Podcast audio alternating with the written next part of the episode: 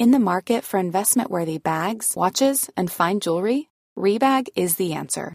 Rebag is a luxury resale platform where each piece is carefully inspected by experts to ensure quality and authenticity. Use Rebag to buy and sell finds from the world's top brands, including Louis Vuitton, Chanel, and Cartier. Head to Rebag.com and get up to 15% off your first purchase as a member with code REBAGNEW. Shop today at Rebag.com. That's R E B A G.com. And use promo code REBAGNEW for up to 15% off your first purchase as a member. Hiring for your small business? If you're not looking for professionals on LinkedIn, you're looking in the wrong place. That's like looking for your car keys in a fish tank.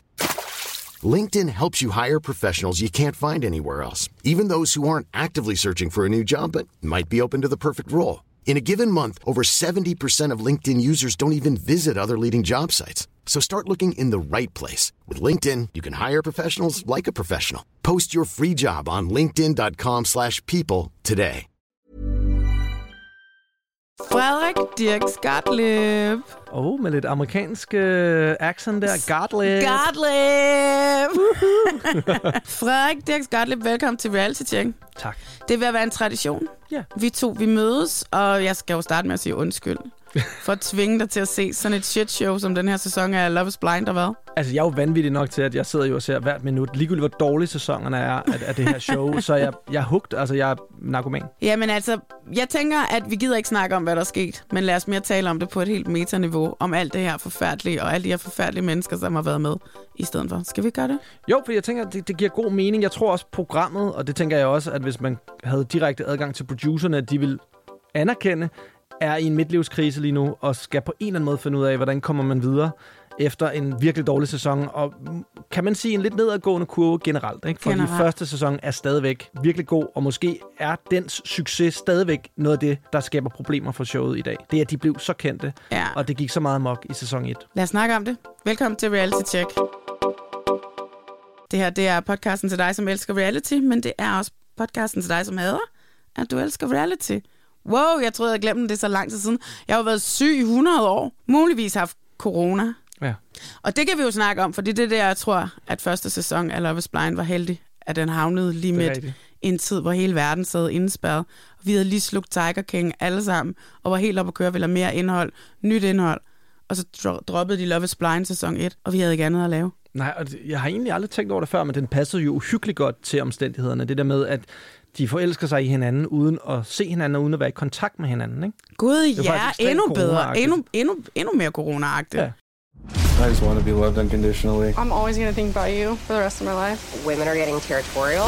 When you love somebody, you don't just leave without telling them anything.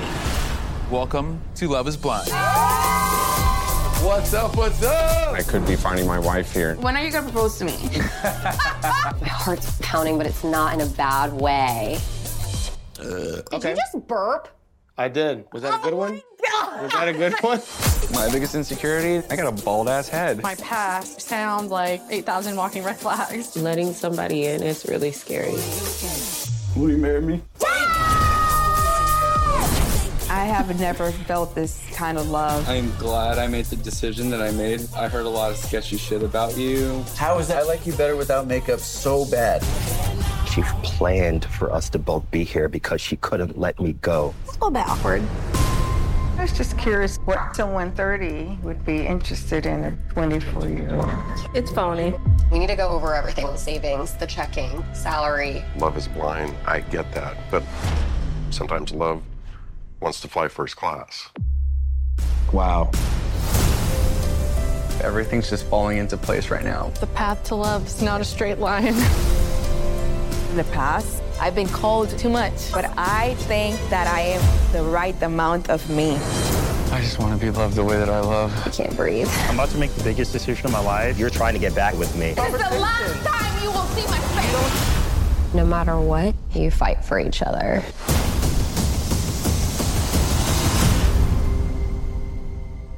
Men nu har vi så set sæson 5, som endte med et par, som stadigvæk er sammen i det mindste. Mm. Den er optaget i 22 maj og juni og lidt af juli. Tror jeg, det er. Eller så er det april, maj, juni. Det er april, maj, juni. Ja. Øhm, lige efter, at sæson 4 også er optaget. Og sådan har det jo lidt været med alle sæsonerne, mm. at de sådan er nærmest er blevet optaget samtidig, og så er de blevet sendt med utrolig mange års... Øh, altså hvis man er blevet... Milton og Lydia, som er blevet gift, og man har været gift siden juni 22, ja. og skal holde sit ægteskab hemmeligt for offentligheden i så lang tid. Det, kan, det, det, er, det er lang tid, ikke? Det, det er sindssygt at bede folk om, ikke? Ja. Og nu er vi enige om, her, I lægger ikke nogen billeder ud af jer, og øh, øh, ingen må vide, at I er sammen. Præcis. Men jeg var inde og tjekke for eksempel Lydia og Miltons øh, Instagram. Og man kan godt se faktisk, hvis man går virkelig til, dybt til værks i det, når man så for 49 uger siden, så er der et billede af Lydia med nogle bjerge i baggrund, men det er der også Milton.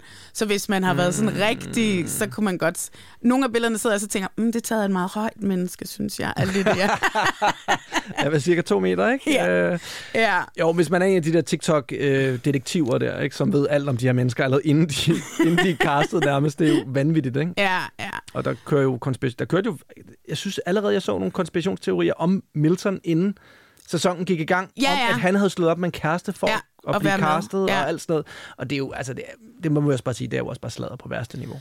Ja, ja, men det er jo også rigtigt. Han har jo været ude og bekræfte. Ej, han er ikke bekræftet, er derfor han slog op. Nå, nej, nej, Nu skal det har han ikke. reality-stjerne, nej, men, nej. men han har bekræftet, at han har haft et forhold til ja. den kvinde. Ja. Øh, så det er rigtigt, ja. Men det, sådan er det jo også meget blevet til, med, synes jeg generelt med Love is Blind, at vi kommer til at gå så meget op i, hvem de er ved siden af programmerne. Mm. Altså fordi, det, fordi de sådan bliver så involveret i hinanden. Og det har jo altid været mit store problem. For mig har jeg jo altid lidt haft det sådan, at hvis man er med i et reality-program, så er man med i det. Men så skal man også, lidt ligesom dem, som er med i Gift for første blik i Danmark, så er man glemt bagefter. Mm. Hvem var det? Mm. Du ved ikke? Sådan, så lige pludselig bliver jeg bliver bare træt af, at jeg skal sidde og have en stilling til Johnny og Issy nu, du ved, så lang tid efter, og nu er sæsonen for øvrigt også slut. Og Jo, men det er jo det, de prøver lidt på med det der After the Altar, og de Ja, der ja, ting, præcis. de laver. Altså, de, de, de, det er jo tydeligt, at de tænker, hvis vi kan sende Love is Blind året rundt, og folk æder det, jamen så gør vi det. Ja. Altså, og det er jo lidt det, de bevæger sig hen imod. Og jeg synes også, det har fortyndet produktet lidt på en eller anden måde. Jeg gider ikke se de der programmer længere. Nej, jeg har heller ikke set Altså, jeg stopper sæson. efter reunion, Ja. ja. og så måske et afsnit, hvor man lige samler op på, hvor de er.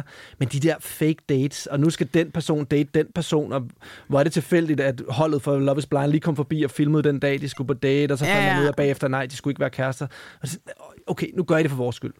Ja, ja, ja. Den her sæson har gjort det utrolig svært at holde af programmet. Absolut. Og jeg tænker, vi er lige om lidt, os to Mm. tv-mennesker, kloge mennesker, skal finde ud af, hvad skal de gøre for at redde Love is Blind? Ja. Vi, vi snakkede lidt om det i en podcast for et stykke tid siden, lige da den har haft premiere, der snakkede vi lidt om, at gud, hvor mærkeligt, der kun er to par, og så havde jeg læst et eller andet sted, det var inden al sladeren begyndte, så havde jeg læst, nå, men der var faktisk fire par, Mm. der var fire par i alt, som blev forlovet ud over de to par, som vi så. Mm. Og så fandt man så ud af rent faktisk, at to af parerne blev filmet. Det ene blev filmet hele vejen til alderet. Det var hende, der hedder Renee Pochet. Hvor sejt. Mm. Og så hendes, øh, ham hun blev forlovet med, som var ham der fiskeren, der sagde, at der i hvert fald er 100 likes i et fiskebillede, hvilket jeg tror er en fuldstændig klar løgn. Carter hedder han, jeg ved ikke, hvad han hedder mere end Carter. Han er sådan stort fuld... så- Han ligner en fisker. Han ligner en, altså, ligner en, trendy- lumberjack, mand. En trendy fisker, ikke? Ja, det er svært så, at det viser, at... Øh, fordi jeg synes jo også, jeg tænkte, mm, han er Ja, dejlig, tænkte jeg. Indtil nu har jeg jo så fundet ud af, hvad han er for en type. så. Ja, det kom jo allerede, da han kaldte JP for... Øh, øh, at hvis han havde en datter, så ville han... Oh, ja. Hvem ville ikke elske, at JP datede deres datter, hvor jeg bare sådan, jeg har to døtre, og jeg vil ikke ønske, at JP datede nogen af dem. Faktisk så har hende der, Renee, hun har smidt et billede ud på, øh, på Instagram, hvor hende og Taylor står sammen. Og så står de sådan begge to og ser sådan lidt, hmm, eftertænksom ud, med sådan en caption, hvor der står, When you're wondering where your man was on January 6. Ah, okay, den er fandme sjov. ja, og også vild, at hun har lagt ud, ikke? Men, ja. Men er de så stadig sammen, fiskeren og Renee? Nej, nej, nej, nej. Hun sagde nej ved alderet. Nå, okay, hun sagde nej. Undskyld, det Ja. ja. ja. Øh, og det andet par, som ligesom er med, er en kvinde ved navn Trandang, Mm. og så blev hun forlovet med en mand, der hedder John Smith. Ja, John Smith. John Smith, ja. Han, kunne, han kunne sikkert også godt have været væk der, January 6. ja, præcis. Øhm, det er jo ham fra PS. Ja, det er jo det, du siger. Ja, politiets indsatsstyrke. Hvis nogen kan huske den fuldstændig fantastiske serie af, af øhm, Simon Bunde og Mike Spooner. Ja, den var god. Ja. De skulle jo have EO. Det handlede om en efterretningstjeneste. Det var med Rasmus Bjerg. Det var hans store gennembrud. Mm, mm. Jonas Schmidt var ja, med. Som John Smith. Og ham der, der blev sådan en, øh, sådan en, me, sådan en er mm, hedder? namaste Er yde. det eller sådan leg yde, præcis. Ja, han som senere var med i Vild med Dans og blev kæreste med hende, han dansede med, og så lavede de en eller anden tv-serie om, hvordan de bollede og sådan noget. Det var Ja, ret... han, han blev sådan en form for sexguru, hvor, hvor alle ja. advarselssignalerne bare begyndte at blinke helt vanvittigt. Men de lavede noget mega sjov comedy engang, hvor de var sådan en politi indsatsstyrke, var det jo, PIS, politiets indsatsstyrke. Muligvis verdens første mockumentary-serie. Den udkom Ja. faktisk inden The Office, hvilket var, den var virkelig groundbreaking på, Ej, er på rigtigt? Zulu, ja, da den kom frem. Øh, totalt før sin tid, serie. Jeg kan huske Som det jeg faktisk tydeligt. prøvede, da jeg arbejdede som producer på Mastiff, prøvede vi at reboot den sammen med Mike Spooner og Simon Bunde. Vi har siddet og brainstormet på den serie endeløse timer, og fik noget udviklingsstøtte på DFI, men øh, i sidste ende ville TV2 ikke have en, en reboot af PIS. Og der passede den ellers bare perfekt ind i tiderne. Ja. Også med, du ved, den her mandetype, der gerne vil være politimand. Og altså, Ja, ja, den passede endnu bedre, end da den kom frem først. Men, øh, og Jonas var jo blevet mega kendt, ikke? Ja, Men det er ham, altså- som er inde i Dolph. Præcis. For alle dem, som ikke ved, hvem Jonas er, så er det ham, der er inde i Dolph. Og Dolph er den blå. Og vores pitch var, at han jo nu øh, altså havde Dolph-kostymet på i... Nej, det, det, det forstår ikke, de sagde nej. Nej, det forstår jeg Nå, heller det blev en lang snak om Ja. PS. Øhm, så Trandang og John Smith ja. Ja. var også et forlovet par. Det er jo, øh, øh, Trandang og John Smith var kun med i Mexico på de her rejser, de tog afsted. Okay. Fordi at efter der beskyldte hun og har endt med at have sagsøgt øh, produktionsselskabet, ah, som det, har ja, lavet det har jeg læst. serien, eller som laver øh, Love is Blind, øh, for seksuelle krænkelser, for øh, imprisonment, altså fængsling. Øh, Er det ham, hun har sagt Ja, han også? har, ja, ja, også ham. Ham og så to produktionsselskaber. Okay. Og det er fordi, at hun siger, at, at han havde udsat hende for flere seksuelle overgreb undervejs. Han havde blottet sig for hende, øh, og, og at produktionsselskabet sådan set i bund og grund optog det og bare så til, Okay. og ikke gjorde noget ved det. Og det øh, siger produktionsselskabet, det passer ikke, vi har ikke set noget, men hun siger jo, for I filmer 24 timer i døgnet på de der Mexico-rejser, Mm. så selvfølgelig har I set det. Ja, det Øhm, må være optaget. Eller hvad? Ja, altså der, der er jo ikke set, måske- Nej, overvågning de optager inde i... jo heller ikke hele tiden, selvfølgelig. Nej, og der er jo heller ikke overvågning Nej. inde på hotel, øh, på de der værelser, de bor på. Men de er der meget og filmer det jo, Og ikke? producerne har rimelig meget afvist øh, anklagerne, ikke? Ja, ja. Øh, jeg læste i hvert fald en artikel med, med ham hovedproduceren der, som sagde, det, det har vi altså ikke nogen øh, øh, beviser på er tilfældet. Men det er jo ikke Men sådan første er det jo med gang. den slags sager, det er jo skidesvært. Ja, ja, men det er jo ikke første gang, at det Nej. første sæson heller, at det her med imprisonment, og det her med, at de tilbageholder mad øh, og vand for dem, men siger, giver dem rigtig meget alkohol, fordi at så kan vi ja. få alkoholsnakken, og folk, der skaber sig fuldstændig vanvittigt, fordi de er fulde, og ikke har fået noget at spise. Nej. Det er jo ikke første gang, vi hører, det er blevet fremsagt. Nick Thompson, som var en del af sæson 2, og som blev gift, gift med Daniela, det var hende, kan du huske hende? Hun fik sådan et mindre sammenbrud, og var ikke med til sådan en fest, de havde om aftenen.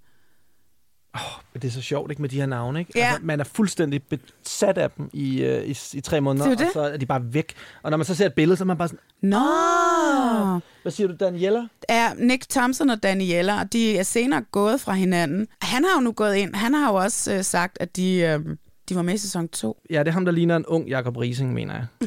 Lidt. men, men jeg kan godt huske, hun havde det virkelig stramt under optagelserne. Ja, og han har jo senere hen, og har jo faktisk lavet den allerførste, uh, UCAN hedder det, det er en uh, fagforening for reality-stjerner i USA simpelthen, som han håber at kan få Okay. op. og- Det er da en meget god idé. Ja, ja, det er en meget god idé, så man sørger for, at der er lige rettigheder for alle, og Ja. løn og øh, mad. Altså, Øh, ja, gode ting at have med God på ting at have med, ja.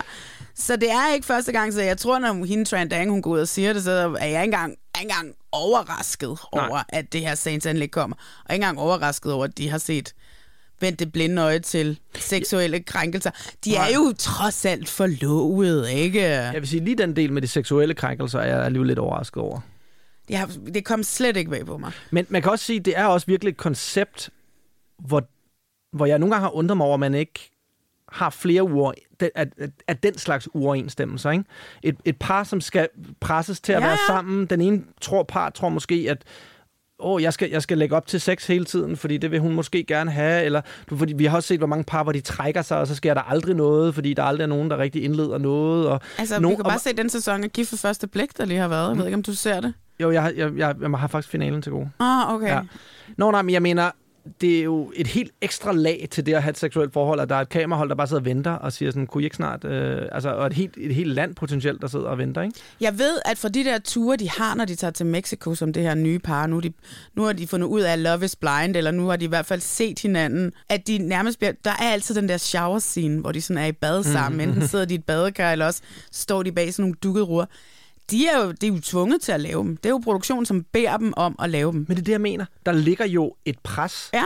Og det er jo ikke sikkert, at folk er klar over det i situationen, og man kender jo selv, hvor man kommer til at gøre ting, man ikke har det godt med, specielt hvis der står øh, nogle meget vigtige mennesker og siger, gør lige det her. Øh, jeg har bare undret mig, egentlig kan man godt sige, at det er mærkeligt, at det her det ikke er sket oftere, fordi det må være et uhyggeligt pres, og der må være folk, der får overskrevet deres grænser. Jamen, det må der jo være hele tiden. Og det er jo også derfor, at jeg, det kommer bag på mig. Men hun har i hvert fald lagt sag an mod ham, mm. John Smith, mm. og produktionsselskaberne. Mm.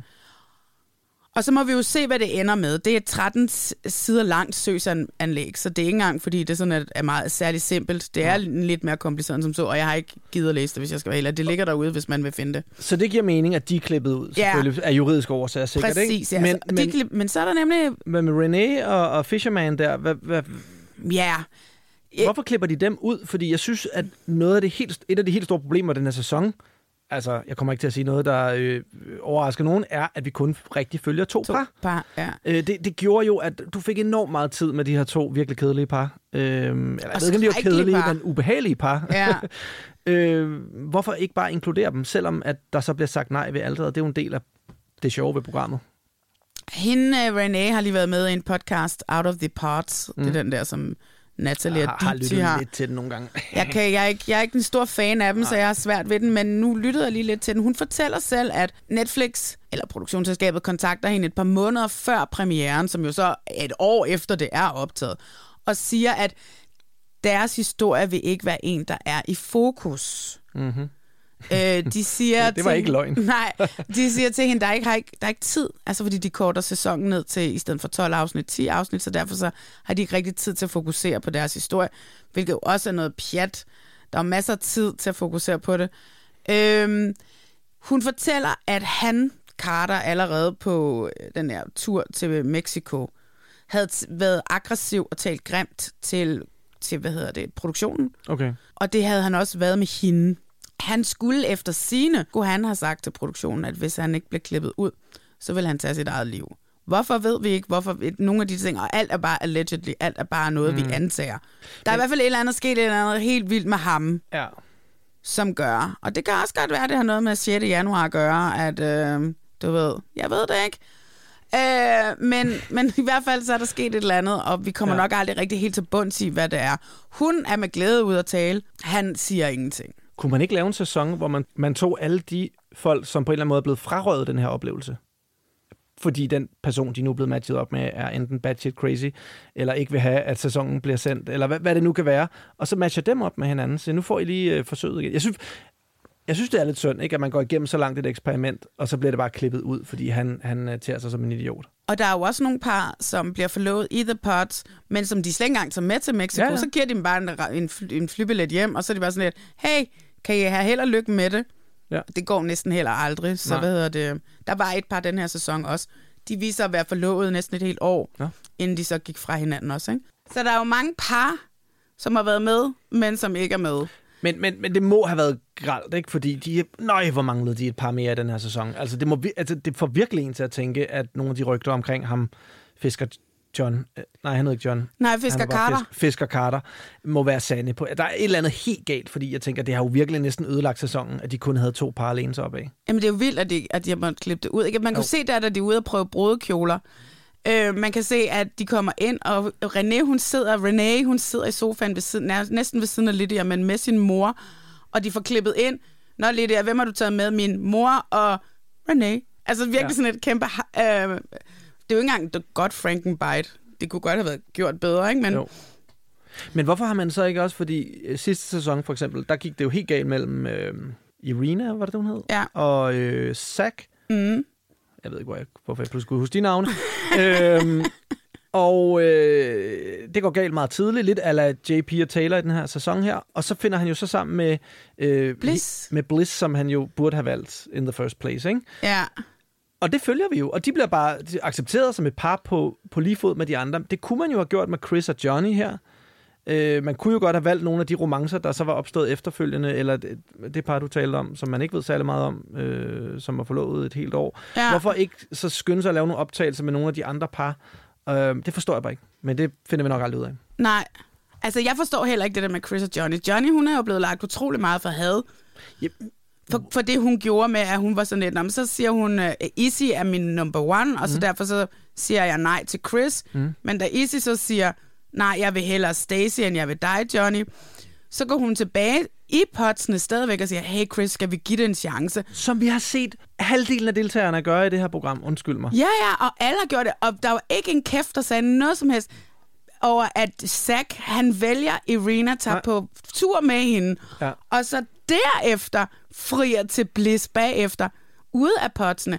Johnny blev i det mindste inde i potsene og var sådan, hey, skal vi ikke give det en chance? Men du behøver ikke engang kigge længere end denne her sæson, hvor Lydia jo vidderligt er totalt forelsket i... Er det Izzy, hun er forelsket i? Og Uche sikkert også. Og Uche er der noget, der kunne tyde på.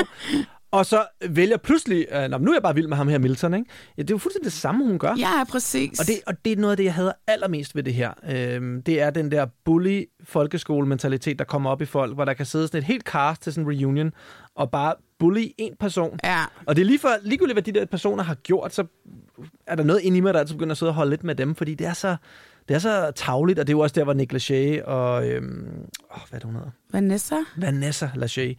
Øh, de, de kører med på den der bully-mentalitet nogle gange, ikke? Ej, jeg vil sige, hun havde eddermame læst memoen Ja, fra ja, sidste hun. år. Ja, hun hun. var meget afdæmpet til den reunion i år, må man sige. Hun havde ikke drukket noget alkohol. Nej, nej, nej, nej. Ej, hvor var hun afdæmpet. Hun ja. turde heller ikke sige noget om, oh, is there babies? Hun turde ingenting. Nej. Hun vidste godt, hvis ikke at det fungerede den her år, så er de fyret på gråt papir, eller hun er i hvert fald. Jeg forstår ikke, de ikke har fundet nogen andre værter for længst, hvis jeg skal være helt ærlig. Men det er jo igen, fordi de har optaget dem så meget op af hinanden, at der nærmest ikke har været noget at komme en reaktion fra Nej. seerne, før at, øh, at næste sæson var i gang. Ikke? Altså, Men er vi, er vi ikke alle sammen klar til en reboot? En modificering i reglerne, som, altså det behøver ikke være det store, bare nogle små ting for at vise, at vi gør noget nyt. Øh, en lidt mere grundig øh, castingproces og nogle nye værter. Jo, jo, jo, og noget, jo. måske noget ny musik. Ej, det der musik. Har du, har du fået styr på det? Ved du noget om det der musik? Jamen, altså, om det, det, ikke- bliver skrevet til...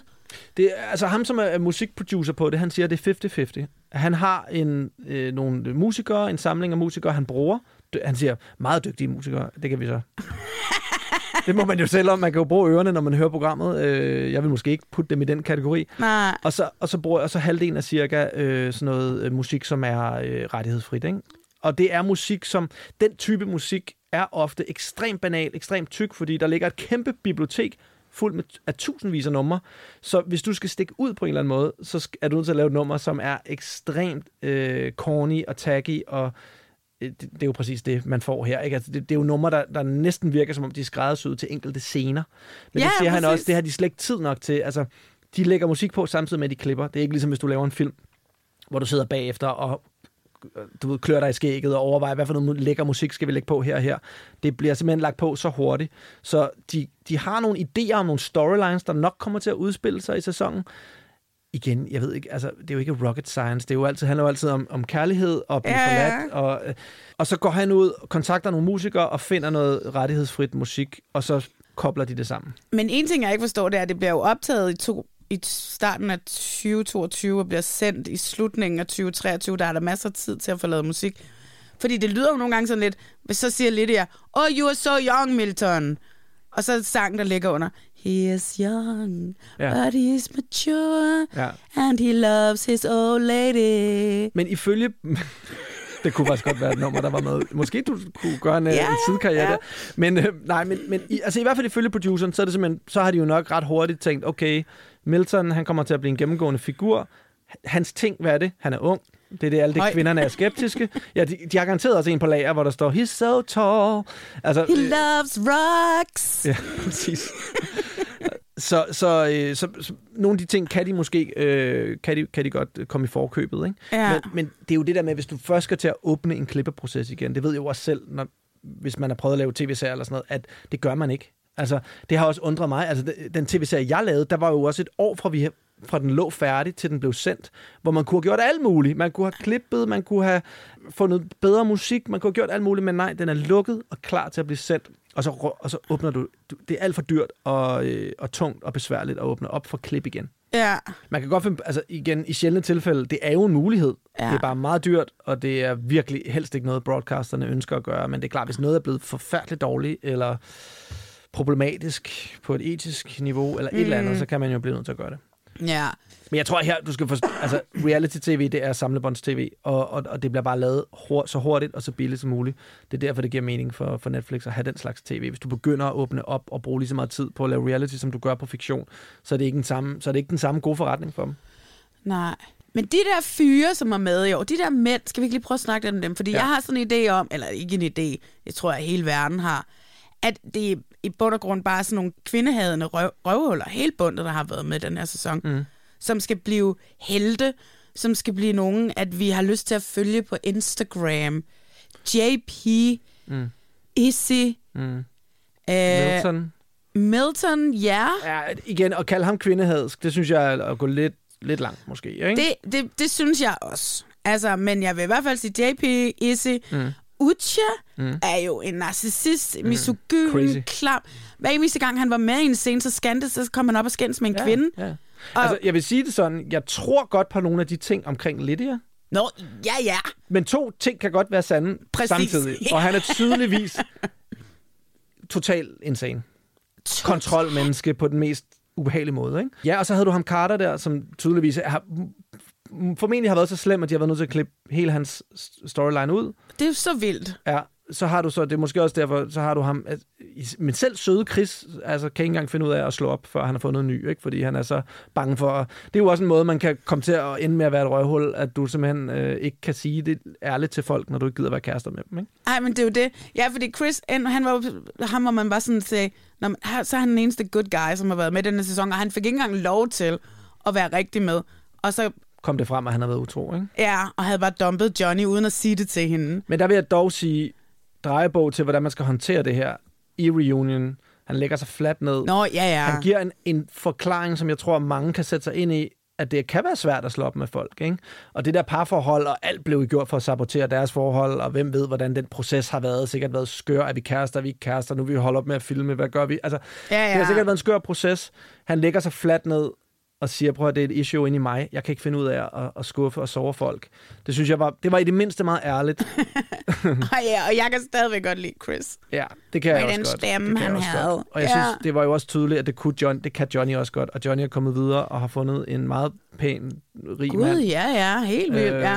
alt, alt er godt der, og måske også derfor, de kan tilgive hinanden. Men øh, ja, hvorfor ikke følge Johnny og Chris efterfølgende? Det, vi så det med Zack og Bliss. Det forstår jeg ikke. Det havde været så smukt, de havde mødt hinanden ude i lufthavnen, for vi at vide, og så havde de været sådan lidt, om okay, men lad os gå på en date. Det kan godt være, det hedder Houston, men det blev optaget i en anden stat end Houston. Der ligger ja. de her pods, de ligger i Kalifornien, tror jeg. Og så bliver de så fløjet fra Houston derned til podsene og til de der områder, de bor i. Og så bliver de så fløjet til Houston, hvor de så flytter ind i de der hotellejligheder, mm. som jeg også vil have, at give ved første blik, folkene skal bo i. Så de mødte hinanden i lufthavnen, og begyndte så at date hinanden. Og så kunne man jo godt bare nærmest have ringet til produktionen. Mm. Hvorfor der må også have været en deltageransvarlig, der har fulgt dem til lufthavnen, som har set, de har mødt hinanden. Mm. Som så kunne have været sådan et, hey, lad os bare komme i gang med at bare følge dem, fordi lige nu har vi ikke særlig mange par. Det vidste de jo selvfølgelig ikke, da de tog afsted. Der Nej. Troede de jo, de havde fire par med til Mexico, ikke? De Jo. troede, de havde Trandang, Ja. John Smith og René og er Carter. rigtigt. De har, nok, Easy. de, har ikke, de har ikke vidst, at de Nej. stod med så stort problem. Og det er først måske fire dage inden i Mexico-turen, de finder ud af, hvor stort problemet er. Ja, Og så er de blevet sådan, der er vi, så er vi tre par tilbage. Det går. ja. Og det havde så ikke. Og så havde de så ikke. Nej, Fordi, fordi den ene ikke kunne snakke. Ej, vi er nødt til at tale om deres forhold. Det er virkelig noget af det mærkeligste nogensinde. Fordi jeg er heller ikke helt sikker på, om det er helt så sort-hvidt, som det er blevet gjort til. Altså, JP og Taylor. JP og Taylor. Hvad, hvad, hvad er, hvordan? Skal vi ikke lige gennemgå parne? Jo. Det er vi nødt til. Ja, okay. Så lad os starte med dem, der holdt kortest tid. JP og Taylor. To dage-agtigt nærmest. Fire dage, tre dage. Hvis man ikke kan huske det, øh, hun var, øh, ja, hun er blond, øh, meget sådan lidt Kardashian-agtig type, kan man sige det, uden at lyde alt for nederen. Øhm, Jeg synes bare, hun er meget almindelig. Ja. Ikke særlig Kardashian-agtig. Ej, der var sådan noget lidt glossy, lidt... Sådan ser alle kvinder ud i USA. Gør de det? Så se Stacey, hun kunne bare ikke finde ud af at lægge makeup, men hun var jo også sådan en. Altså, det Stacey var også sådan en, ja. Ja. ja. 100%. Men jeg synes ikke, de alle sammen er det altid. Altså, der er jo ligesom, der, der er jo bare forskellige typer. Ja, ja. Det er der jo også derovre.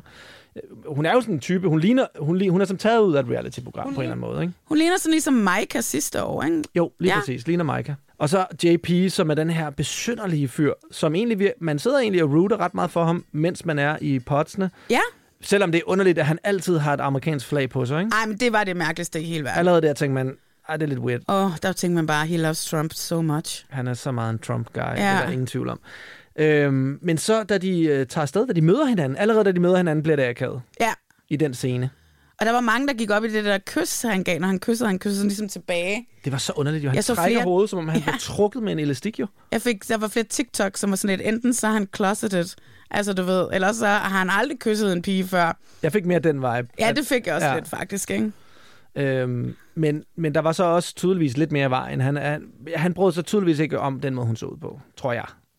Nej, men det, og det er jo det. Han havde et problem med, at hun havde make-up på. At hun Ja. gik med make-up. Han ville have sådan en good old gal, Men, men country altså, gal, naturlig. det find, de findes jo ikke. Han siger på et tidspunkt, når de skændes om det der, 99 procent af alle kvinder vil være glade for den statement, jeg kom med. 100 procent af alle kvinder vil være sådan, et, gider du at lade være med at have en mening om, hvordan jeg ser ud? Selvfølgelig. Han har så taget sig så meget for. Det er så kontrollerende, det er så klamt. Jeg havde engang en, jeg datede. Ja, og hvis man ikke ved, så det, han, han kommer med en kommentar lidt senere i sæsonen, hvor han så siger til hende, at han basically ikke kan lide, hvordan hun ser ud med makeup på. Ja, ikke? præcis. Ja. Og så har de været på den der ferie i Mexico, så har hun ikke haft makeup på forklart, fordi de har ligget ved poolen, og de har været ude at bade mm. og sådan noget. Og det Men har der været er, en, varmt. der er, nu kan jeg bare som mand sige, der er sådan en lidt gammeldags, lidt forskroet tankegang, og man tror, at man giver en, et kompliment til en Præcis. kvinde, hvis man siger, at du ser smukkere ud uden makeup. Ja. Og, og, og, og, og det kan jo også godt være en sandhed i sig selv. Altså, hvis man elsker nogen, så elsker man jo både, hvordan de ser ud med og uden og whatever. Altså, Ja, ja. Og, og det kan man have lyst til at sige måske, og med ham, der kan man sige, det kan ikke komme dårligere ud, end, end den måde. Han, fordi han, han straight up siger jo, at han ikke kan lide, hvordan hun ser ud med makeup på, og han egentlig ønsker, at hun aldrig nogensinde har makeup på. Det er jo det, altså du ved, hans øh, øjenbryn, eller hvad hedder det? Nej, øjenvipper. Mm. Jeg har aldrig kunne kende forskel på bryn og vipper, det ved jeg ikke. Men det er jo sådan lidt... Man Vipperne vipper, kan du huske? Åh oh, ja, det er rigtigt. Brynene, bryner. Ja, øhm, men det er lidt ligesom den her, lige nu også, fordi at så møder, øh, hvis vi skal tage det, Pamela Anderson, hun møder op til den franske modeuge, og kører uden make op og alle er bare sådan, what, imponeret, mm. hvor er hun dog modig, er hun tør, og alle de her ting. Det burde slet ikke være et spørgsmål. Mm. Altså, det burde bare være sådan, fuck, hvor ser hun godt ud, lige meget, hvordan Pamela Anderson ser ud. Men hvis jeg nu leger djævelens advokat, har vi ikke også brug for, at der er nogen, der siger højt, at kvinder ser skide godt ud uden makeup? Øhm, Eller hvad? Fordi at du skal jo huske på, at vi tager jo ikke make på for din skyld. Vi tager jo make på for vores egen skyld. I know. Og så derfor så i bund og grund er det jo fløjtende ligegyldigt, hvad din mening er til, om jeg har make på, og hvordan jeg ser ud. Og Jo, hvordan men nu tænker jeg heller ikke nu, min mening. Nu tænker jeg også mediernes mening. Øh, altså, er det ikke rart at blive bekræftet i, at man også ser godt ud uden makeup på? At vi på en eller anden måde, at makeup jo også er med til at rykke til, hvordan en kvinde i situationstegn skal se ud. Nej, det synes jeg overhovedet ikke. At det, det er fuldstændig ligegyldigt, om hun har make på, eller hun ikke har make på. Der er, altså, det, jeg kan slet ikke se, hvordan det kan være relevant for en samtale. Det er lidt ligesom, at det er heller ikke relevant for en samtale, om jeg er tyk eller tynd, eller noget som helst. Det er heller ikke relevant for en samtale, om jeg har make på, eller jeg ikke har make på. Nej. Og, Men og du det, tror ikke, der er nogen kvinder, der, der føler sig usikre, hvis de skal vise sig selv uden makeup for eksempel? Jo, men så handler det jo om dem selv, og det handler, altså, og, og, og sådan er det. Ja. Og det, han, men det, øhm, og det handler selvfølgelig også om selvfølgelig et billede, der er blevet skabt, bla bla bla, af hvordan vi skal være. Altså, min 8-årige datter er jo allerede begyndt at gå op med makeup, ikke? Nå ja, men det er jo fint nok, det, det er jo dejligt, og det må hun godt. Øh, det er selvfølgelig tidligt, men det sådan er det jo. De er jo, altså, hvad hedder det, Det jo- det jo- det er som at- 8 år nu, ikke? Jo, jo, men der er jo i hvert fald noget, der er noget i vores samfund og vores kultur, der gør, at de allerede som 8-årige ved, der er noget, der har make-up. Man ser flot ud med det på. Du ved, der er jo der er, der er der også noget der, der kan være problematisk. Altså, jeg siger ikke, hvor jeg vil aldrig nogensinde øh, fortælle en kvinde, hvordan hun skulle se ud, og det gælder også plastikoperationer, eller tøj, Ja, præcis. eller du ved, høje hæle, I don't give a fuck. Altså, gør, hvad der gør dig glad. Øh, I sidste ende, det, der får dig til at se bedst ud, det er, hvis du er glad, ikke? Det er, også, det er også en helt anden diskussion i virkeligheden, fordi det, som han siger, er bare straight up nederen. Det er straight up nederen, og det er straight up kontrollerende. Ja. Altså, fordi jeg har haft en kæreste, eller en, jeg datede en lang periode, som var bare sådan lidt, han ville gerne bestemme, hvordan jeg skulle se ud. Og Mm. der, var der, ikke, altså, der var der ikke noget mere ødelæggende for mig, at det aldrig var godt nok. Nej. Fordi så holder hun op med at gå med makeup Taylor. Så er det et eller andet andet. Så er hun ja. for nedringet, så må hun ikke have nogen venner. Ja. Så er hendes mor også for meget, så må hun ikke se sin mor. Altså det er bare starten på, at hun sidder spærret inde i hans lille Trump-hus et eller andet ja, ja, sted ja. ude på prærien, altså. Ja. Jamen, jeg er helt enig. Jeg er helt enig. Det tror jeg, alle, der så den sæson, var, var, øh, var enige i.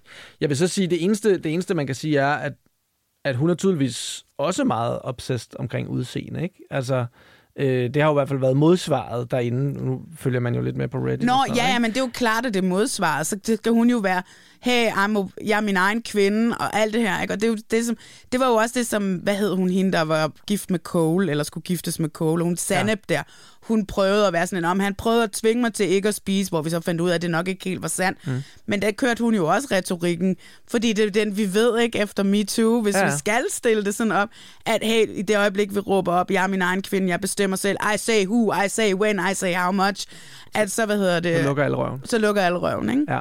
Ja. Men det gør de så bare ikke. Fordi så kører det bare videre online. Altså, fordi det der had kan du bare ikke lukke ned for, Nej, desværre. Øh, så vi, vi kan enten vælge at have snakken, eller man kan vælge ikke at have snakken, og så se det fuldstændig eskalere på diverse øh, chatforer og, så, og alle mulige andre steder. Ikke? Ja, ja. Øhm, men, men, øh, men, men det her, altså JP, han var jo bare virkelig ubehagelig, og, man, Så klam, mand. og virkelig, virkelig svært at forstå, hvad det var, der foregik, hvorfor han pludselig ikke var i stand til at føre en samtale. For det kunne han jo sagtens i, i, i potsene, det så vi jo selv. Lige pludselig kan han ikke sige to ord til hende, og der er sikkert også noget med at blive... Jeg kender godt lidt hans mandetype, altså det der med at blive meget uncomfortable, når der er nogen, der kigger på ham, og ikke kunne lide opmærksomheden og sådan noget. Men der er man også bare sådan lidt, du har, valgt, du har meldt dig til et program, hvor du skal filmes. Ja. Altså, hvad havde du regnet med? Hvorfor kan du ikke snakke lige pludselig? Ja, og jeg forstår det heller ikke. Altså det, han siger til Reunion, er jo også bare det, at det handler om, den her makeup hun havde på, blev for meget, og så derfor blev det akavet for Jamen, ham. hvad fanden? Og det kan, kan jeg bare ikke rigtig se kan være sandheden. Altså. altså, selv hvis du ikke kan lide make så er det sådan lidt, I på tv. Altså, det er rimelig forståeligt, hun tager make på. Det tror jeg næsten alle vil gøre, ikke? Selv mænd, mange mænd, der vil tage make på, hvis Ja, ja, ja. det skulle filmes 24 timer i døgnet, ikke? Præcis, Altså, ja. øhm, nå, men prøv, det skal heller ikke blive til en diskussion om det overhovedet. Han øh, opfører sig fuldstændig øh, inexcusable, og, øh, og, og gudskelov for, at Taylor, hun er kommet videre. Ej, hvor var det godt, hun Fordi- var så stærk og sagde, jeg kan ikke det her, jeg bliver nødt til at tage hjem og være mig selv igen. Ja, Ja. det var godt. Ej, så- man kan også forestille sig det der med at gå rundt og have ondt i maven hele tiden. Men prøv at, det par er jo sådan indbegrebet af, hvor splittet USA er, ikke? Altså, Ja, ja. Det er jo en fuldstændig bagudskuende republikansk fyr, som kan lide det amerikanske flag, og øh, sikkert drømmer om at bo på en gård med en stald og høre countrymusik. Og så en moderne øh, kvinde, som Ja. orienterer sig efter moderne medier, moderne, progressiv tankegang, ikke? Det var jo aldrig gået med de to. Det er jo fuldstændig sindssygt egentlig, at de overhovedet havnede sammen og var så glade for hinanden i potsene. Hvordan skete det? Det er sjovt, ikke? Alaya, som er hende her med Uchi, hun fortalte i en podcast forleden dag, at hendes bedste potven var faktisk JP. De ja. havde rated hinanden så højt i systemet, at de automatisk blev sat sammen for at date i lang tid, så de kunne sidde og være veninder og sidde og snakke sammen. Nå. Og hun var bare sådan, det kom bag på mig, da jeg så, hvordan han var i programmet. Ja. Jeg havde selvfølgelig hørt lidt, men at det var så slemt, Ja. det kom meget bag på hende. Men det viser jo også, at når du skræller... Altså, det viser på en måde, det siger det jo noget ret fedt om konceptet. Det siger jo, at hvis du skræller alt muligt overfladisk væk, Ja, ja.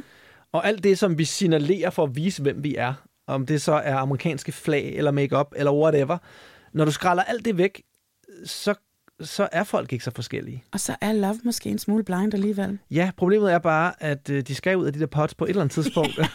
det var det, Taylor hun sagde. Kunne vi bare tage tilbage til de der pots Ja, der? ja, præcis. Eller var det ham, der sagde det faktisk måske? og det er jo der, konceptet virker jo, men problemet er bare, at når du så fører det ud i livet, så virker det ikke rigtigt.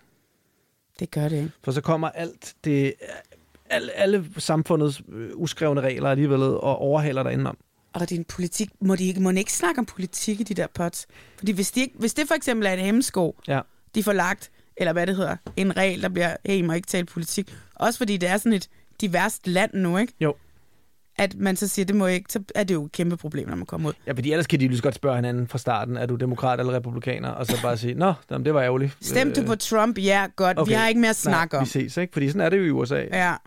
Øh, generelt kunne jeg godt tænke mig at vide, hvordan de bliver instrueret, inden de skal ind i potsene. Også noget med udseende. Hvor detaljeret må de forklare, hvordan de ser ud, ikke? Nå ja, det skulle da. Fordi det, det er et klart, hvis du kan sige, jamen jeg er sort, jeg er 91, jeg er, har været øh, virkelig, virkelig god til, hvad ved jeg, øh, en eller anden sportsgren. øh, min yndlingsfilm er det her. Øh, nu, jeg har skæg. Øh, altså hvis du kan beskrive dig selv ned i sådan nogle detaljer, så kan den anden person jo meget nemt sidde og sige, jamen han er min type, eller han er ikke min type. Ikke? Ja, Det har jeg altid undret mig over. Nogle gange så afslører de lidt, at de har øh, talt lidt om den slags ting. Så, så ved de noget om hinandens. ja, Og samtidig er det første, Taylor siger jo, thank God he's tall, tror jeg, hun siger. Ikke? ja. Hvilket man som mand også godt kan blive sådan lidt... Du Nå, ved, ja, ja, ja, ja, selvfølgelig. Det er den der med, mænd altid gør sig 5 cm højere, kvinder gør sig selv 5, Præcis, ikke? 5 kilo lettere, ikke? Jo. Men ja, men det lyder også som om, at der var mange af dem i den her sæson, som virkelig ikke havde sådan... Uh, altså, Stacey sagde, hun vidste ikke, at han var skaldet. Lydia sagde, hun vidste ikke, at Milton var så høj. Hun mm. sagde, jeg vidste ikke engang, at han Nej, var sort. Det er rigtigt. Så der må være nogle regler, og andre gange synes jeg bare, at, øh, at der er nogle ting, der har peget lidt i en anden retning. Men måske, man kan jo også, hvis man er lusket nok, så kan man sikkert også godt finde ud af en masse ting ved at stille nogle indirekte spørgsmål, ikke? Ja, ja, men der var der en, det var der ham der, Puppy Dog, som var med i sæson 3, tror jeg, eller sæson 2 også. Ham, der blev gift med hende inderen, eller mm. blev forlovet med hende. Han var selv af indisk Nå afstamning. ja, ja, oh shit. Ja. Øh, hvad var han hed? Taze, Jeg har glemt, hvad han- Taze eller Mace, eller han havde sådan en eller anden... Nej, uh, Shake. Shake, shake it Ja. up, ja. Han spurgte dem jo, om de dyrkede gymnastik, om de om, vil jeg, kunne, vil jeg kunne have dig på, på ryggen til en koncert? Så nogle indirekte spørgsmål stillede han Lige dem. præcis, og det var jo også derfor, han blev lagt for had. Og, ja, Af gode grunde. af meget gode grunde. Ja, men det er rigtigt. Han, han, men der kan man sige, at han gik måske så langt, som man, man må måske i den proces Ja. der, uden at bryde reglerne. Ja. Ja. Der var også ham der, der tudede, var det sidste sæson eller forrige sæson. Han spurgte også om et eller andet halløj i forhold til det. Ham, der Kan du ikke huske ham der, der selv puttede øh, vand i Nå, øjnene? ja, okay, ham der, ja. Ja. Så, en, han virkede jo decideret sindssyg. han fik sindssygt mange følgere, kan jeg huske ud af det. Jamen, det er jo klart. Ja. Men det så jeg faktisk også nu. Den her sæson, jeg tror, den, der havde flest følgere, var Uchi nærmest. Nej, det er øh, Isse. Jeg sad og kiggede op på det i går. Nå, okay. Isse har 154.000 følgere. Og så Hvor har meget de har Uchi? Uchi, men det var under 100.000. Var det det? Okay, Ja. okay. Øhm, men det er ikke særlig mange følgere, de får ud af det, og det er heller ikke den Det her gjorde de sæson. jo i sæson 1 jo. Der fik Ja, de jo ja. alle sammen over en million Ja, følgere ja. nærmest, ikke? Uchi har f- 66 66.000. 66, yes, ja. det er rigtigt. Og Milton har så 138, som så den næste mand efter øh, Issy. Okay. Det er sjovt, men Issy er faktisk den af alle, som har flest. Det plejer jo altid at være kvinder Men men så- generelt, som får flest øh, følgere. Men Issy har, men jeg tror, det er for hans all-round lækkerhed, der gør, at der nok er utrolig mange kvinder, som gerne vil have sex med ham. Ja, Fordi han, han har sådan et all-round lækkert ansigt. ja. Altså, og en flot stemme, og hvide tænder, og... Han er sådan lidt Hollywood, ikke? Men han er jo et så grimt menneske inde i. Ja, ja. Så hvad hedder det? Så jeg Ja, kan ja. slet ikke forstå, at folk har lyst. Men altså... Jeg ved heller ikke, om jeg synes, han er så pæn, egentlig. Jeg tror, det virkede som om alle kvinderne synes, ham der Chris var, var mest tiltrækkende. Ja, men de var der, var det jo også på hver deres måde, Ja, ja, synes jeg. ja, ja, Jeg synes også, at jeg synes i princippet, hvis man kigger på Easy, så er han sådan konventionel, en flot mand. Ja, ja. Altså, Men han er også meget en type, ikke? Altså igen, man skal være til sådan lidt store muskler og en skaldet, Skaldet- skallepande skaldet og sådan noget, ikke? ja. Øh, hvor jeg tror, der er jo mange kvinder, der bare ikke er til den type. Og så er der også mange kvinder, der bare er til den type, ikke? det er meget sjovt, for jeg tror faktisk ikke det der med, at man er til om mænd med hår eller uden hår, Nej. siger jeg til mand med meget, meget, meget hår. Virkelig meget hår. Øhm, jeg tror ikke, det er så vigtigt for os. Nej, måske ikke. Jeg synes alligevel, det er noget, der bliver ved med at vende ret meget tilbage i det her program med, åh, jeg håber ikke, han er skaldet. Ikke? Lidt, Ja. lidt ligesom med, om han er høj eller lav. Altså, jeg ville være så ligeglad, Ja, om ja, det jeg var uden godt. hår, om eller om det, jeg har haft begge typer mænd. Klart. Det værste for mig, fordi jeg er jo selv tyndhåret, det er jo mænd som dig, som har så meget hår. Jeg datede engang en, han havde langt hår helt ned til, Mhm. mm-hmm. nærmest ned til røven. Kæmpe stort, fluffy, krøllet hår. Jeg måtte stå med ham ude på badeværelset, øh, og så tog jeg hans hår og lagde oven på mit hår, og var bare sådan, ej, hvis jeg kunne have dit hår. Jamen, det er faktisk, man får faktisk tit flest komplimenter fra piger, hvis man har, har tykt hår som mand og, og langt hår. Ja, ikke? ja. Altså, og sådan noget, hvad for nogle produkter bruger du? Vi skal lige snakke om, hvad du bruger. Du har jo krøller, og jeg har jo fået krøller med alderen, så øh, men jeg kan ikke finde ud af det. Nej, men jeg tror, jeg, jeg, jeg har bare lagt mærke til, nu som en person, der har jeg har haft alle frisyrer. Jeg har været kronravet, det var jeg jo i mine unge dage, da jeg skulle What? hiphopper, du ved ikke, der, jo jo, fuldstændig på, altså uden afstandsstykke på, på trimmeren, ikke? Og så har jeg været plysset, hvor jeg bare havde sådan en muldvarpe, du ved, med sådan en helt lige kant henover, ikke? Og så havde jeg, øh, i, i rigtig mange år, så havde jeg bare sådan den klassiske herrefrisyre, ikke? Sådan lidt, Ja. lidt stridthår, øh, lidt sådan tilbage. Og nu har jeg så i de sidste par år været langhåret. Så jeg har prøvet alle, og jeg kan virkelig se, at det er virkelig også nogle forskellige typer, man tiltrækker. altså med de ja. forskellige frisyrer. Altså så det er virkelig noget, jeg tror, kvinder går ret meget op i, hvad for noget hår man har. Men det er også, fordi mange mænd klæder sig relativt ens. Øh, det, det er jo noget af det eneste, hvor, du, hvor der er noget, du kan sådan sige, Jamen, det gør kvinder også. Det er jo, vi, det er jo kendt for i hele verden, danskere, ikke? At Vi går jo ens klædt i tøjet. Ja, Alle kvinder har Ja, ens det er tøjet. det er rigtigt. Men det er til gengæld flot, siger de derude. Ikke? Det er meget Jo. stilfuldt. Også, og fl- Men mænd går jo også meget op i, om kvinder har kort eller langt hår. Ikke? Ja, Og jeg tror altså også lidt, det er det samme den anden vej rundt. Jeg tror alligevel, altså der er... jeg tror, mænd går mere op i, at kvinder har langt hår, end at, Ja. at, at kvinder går op i, at mænd har længere hår. Ja, men det kan godt være. Vi skal være tynde og langhårede og have makeup på, så I kan sige til os, at vi er smukkest uden makeup på om morgenen, lige efter I har bollet os.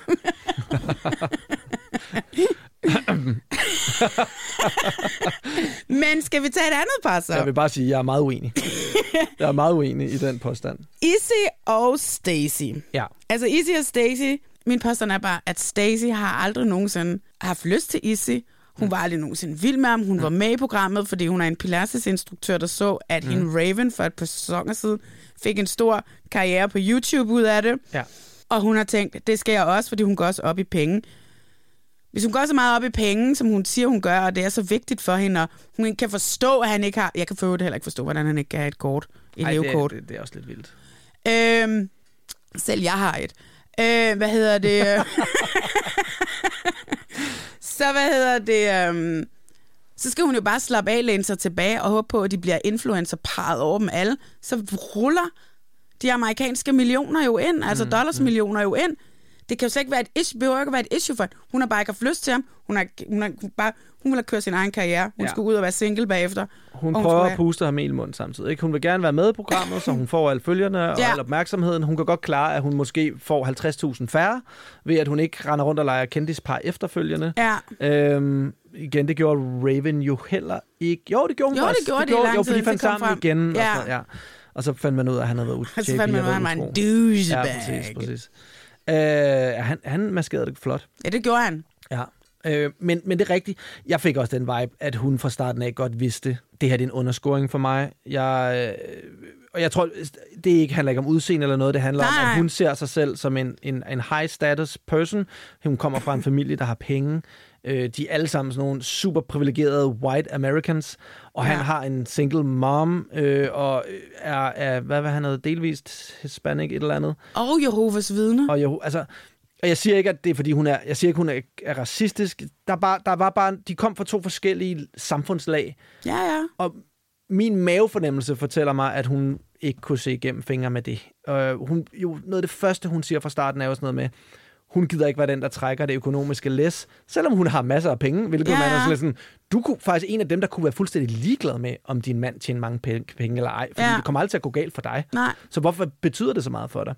Øh, han skal være meget maskulin, han skal tjene penge, han skal kunne betale for mit klimaanlæg. Han skal lige Ja. kunne hive i hendes hus, som hun Mm. ejer og købt og betalt, og allerede det, at du ejer et hus i USA, så er du jo allerede godt på vej, ikke? Ja. Øh, men nej, nej, hvis der er noget galt med klimaanlægget, så skal han kunne lægge, hvad sagde hun, 20.000 dollars. Ja. Det er 100 140.000 kroner, som han bare lige skal skør. kunne hive ud af røven, ikke? Ja. Og så sidder der, og alle de her ting sidder hun jo og fortæller ham, og han sidder her, han har ikke engang en kreditkort. Der, for, der vil jeg så sige, den del forstår jeg godt, at det er svært for ham at ligesom break the ice og sige, ja, i øvrigt har jeg ikke engang en kreditkort. Fordi hun har jo allerede Ja, sat, sat barn så højt. Hvornår skal han sige det? Ja. Men man kan også sige, i forhold til for eksempel hendes familie, som jeg jo synes tog imod ham med åbne arme. Ja, ja. Og faren sagde, hey, selvfølgelig så ved jeg da godt, du, ikke, du har ikke en million på konto, men hun er også bare, jeg har fået døtre desværre, der er sådan. Ja. Altså du ved, faren synes jo, han var skøn, Ja. på trods af, at han vidste, at hans kommende svigersøn ikke havde en rød reje. Men der kommer det jo ned til, hvordan hun agerer, ikke? Fordi du kan jo også godt, du kan jo også have en kvinde, der siger, jeg elsker dig, uanset om du har penge eller ej, så kan du møde faren, og han kan sidde og sige, har du nogen penge? Og du. Ja, ja. Den vej rundt vil du hellere have, det er. Og det var jo ligesom hende, der fra Mhm. starten af på en eller anden måde insinuerede, at han ikke var god nok. Men det og var det var jo også der, hvor han selvtillid lige pludselig begyndte at gå ned ad bakke. Ikke? ja, ja. Og, og det var præcis det, hun ikke tændte på. Altså, fordi det sagde hun jo også meget, jeg vil have en mand, og hun synes jo tydeligvis, det var irriterende, når han græd, og han viste følelser. Det var ikke det, hun var der for. Ikke? Ja, men hvis man kan sige, at JP han fuldstændig kontrollerer og ødelægger Taylor, ved, altså, og hun kom så heldigvis ud af det ved, ved den her make-up-kontrol, så gør hun det jo også. Hun afmaskuliniserer ham jo fuldstændig også i forhold til det der Manden skal være ham, der er økonomisk stærk. Han skal betale for alle min middag. Han skal betale for mit klimaanlæg. Ja. Han skal køre en bedre bil end mig, som jo er fuldstændig vanvittigt, som bare gør, at hun måske har et lidt, altså ikke et lidt, hun har et super forstokket ja. syn på, hvad mænd og kvinder er i et forhold. Hvilket mange mennesker i det her program har. Ja, ja. Og, og måske det er en USA-ting, jeg ved det ikke, men jeg kan godt nok blive chokeret over, hvor mange kvinder, der insisterer på, at mændene skal betale for det hele. Og hvor mange mænd, der også påtager sig den rolle, ikke? Det tror og jeg er meget, det er en meget amerikansk ting, fordi Ja. jeg bliver også altid overrasket over de der, hvor de siger, "Nej, jeg vil aldrig gå half and half eller halv halv på regninger. Jeg er bare sådan lidt, hvad snakker du om? Altså, Nej. Det- selvfølgelig. Altså, det med datesene, det kan jeg... Altså, jeg tror også, jeg har betalt for de fleste dates, jeg har været på. Hvor jeg, igen kan jeg godt spørge mig selv, og det er også ved nogle år siden, godt spørge mig selv, hvorfor egentlig? Øh, men det var bare sådan, det gjorde man. Det gør man bare. Mm. Øh, men det der med ikke engang at ville dele regningerne, når man bor i et hus sammen, og i, i, i, i Danmark er det jo fuldstændig weird, altså, fordi der er vi jo alle sammen på arbejdsmarkedet. Altså, mm. hvor, hvorfor skulle det ikke være... Altså, der er mange, mange kvinder, der tjener mere end mænd. Der er også... Jeg prøver, jeg, Ja, ja. Det skal ikke blive en debat om ligestilling, der er også den anden vej rundt. Men der er mange kvinder, der tjener mere end mænd Ja, i Danmark, så hvorfor skulle man... Altså, jeg forstår det ikke. Men det var også ligesom SK og Raven. Hun sagde jo også Raven med det samme. Du skal betale min husleje på trods af, at du ikke bor her, for du, du går på Cambridge. Ja. Øh, Ja, han studerer. Han, han studerer, ikke? Så, men du skal stadigvæk betale min husleje i den her Ja. lejlighed. Ja. Øh, ikke noget med at køre halv skade heller der. Nej, nej, du skal betale det hele. Og Stacey havde den samme attitude. Det er ret sejt, når der er en sjældent gang med nogen, der siger, jamen det har jeg ikke lyst til, eller det forstår jeg faktisk ikke, eller lige sætter spørgsmålstegn ved det. Ikke? Ja, men de var jo også bare... Fordi så var, ja, så var en ting økonomisnakken. En anden ting var jo også bare den måde, de opførte sig på. De var jo dårlige mennesker sammen og hver for sig. Da de kommer til det der barbecue, og de bare begge to går amok på Johnny. Hvorfor går Izzy amok på Johnny? Han har dumpet hende inde i de her spot, øh, spots. Livet er kørt videre. Han er blevet forlovet med Ja. ja. Stacy. Og så gået der, de har været på ferie, og de har været hjemme et par uger. Hvorfor er det, at han skal gå sådan amok? Han er så dårligt et menneske. Han så så- flying ud på en, så hun begynder at sidde og tude. Han er også en mand, der får kvinder til at tude. Fuldstændig. Det, det, der mistede alt for ham, da det skete. Altså, jamen det var, det, det var så uanstændigt, så ubehageligt. Hvordan kan, lige, selv hvis der er en person, du virkelig ikke kan lide, lad os sige, hun havde givet ham grund til virkelig ikke at kunne lide hende, ikke? at frydes Altså få Ja. en anden person til at græde, og så sidde og fryde sig, og så kommer din kæreste, Og så sidder jeg og klapper i, hinanden, i hænderne over, at jeg har fået den person til at græde. I sparker på en, der ligger ned, og I bliver ved med at sparke. Ikke? Altså, det siger alt om ham som menneske, og jeg tror, det bundet, der viste han sin egen usikkerhed, og sin egen, ikke kun usikkerhed, for det får det til at lyde, som om man undskylder ham, ikke? Det, hans egen kæmpe ego på en eller anden måde, at han faktisk havde svært ved at acceptere, at hun har fundet en anden, og ikke var interesseret i ham længere. Og så er ikke nok med det, det er sådan, Izzy bliver ved med at sige til Chris, det er for din skyld, jeg gør det. Du er min ven. Og Chris er bare sådan, øh, gider du lade være? Ja. Jeg kan virkelig godt lide hende. Jeg har ikke Ja. brug for, at du... Du skal ikke være den øh, ridder, der forsvarer min ære. Jeg har det fint med hende, og den stakkels pige sidder og tuder. Og ikke nok med det, de fortsætter til reunion, eller i hvert fald Stacy gør. Fordi det, jeg tror, det er, at Izzy ser hende, Johnny, og mm. bare sådan, at måske er Johnny mere hans type. Måske Præcis. Er han faktisk mere tiltrukket af hende, når han ser hende, end han er Stacy. Ja, eller også så, så, ved han allerede, kan han godt mærke, hvor det er på vej hen med Stacy, og tænker, det her var måske mere mig bare. Også fordi, For jeg tror, han er meget tiltrukket af Stacy, men jeg tror også godt, han inderst inde ved, det er lidt for godt til at være sandt. med Johnny og ham i potsene, Ja. der havde han jo talt med hende om ja. sine økonomiske problemer. Han er mere Men- tryg med... Men, Ja, men det var Men fordi også derfor, måske har trynet ham fra starten, ikke? Det er også derfor, jeg siger, jeg tror, han godt inderst inde ved, at de var mere compatible og mere realistisk par Ja. i virkeligheden. Øh, og at det med Stacy hele tiden lidt er en fairy tale, øh, hvor, hvor, hvor han står til at gaine meget sådan, i forhold til hans plads i samfundet på en eller anden måde. Ja. Altså han køber sig selv ind i en familie, der har styr på det hele. Øh, det har han brug for. Den stabilitet kunne han godt tænke sig. Hun føler lidt, hun giver afkald på det, ikke? Altså Ja. Stacy. Ved, ved at, at tage en, hvor, hvor hun skal løfte det hele, og også formentlig også økonomisk. Ikke? Manden har ikke engang et job, jo. Eller også har han lige fået et job, hvor man Ja, altid ja. tænker, ah, har du det, ikke? Ja. Ja, men det er også, han siger det der, hvorfor vil hun have en 40-årig mand med masser af penge, når hun kan få en 27-årig mand, som siger, ja, 40 mand med penge, tror jeg også. Jeg tror også, man skal huske, inden vi bliver all high and mighty her i Danmark, er, at i USA er tanken om at gå rabundus meget uhyggelig. Meget uhyggelig. Og være tanken om at være den ene forsørger. Ja, ja. Jeg forsvarer ikke Stacey. Jeg synes, hun er Nå, ret, nej, nej. ret forfærdelig på mange punkter.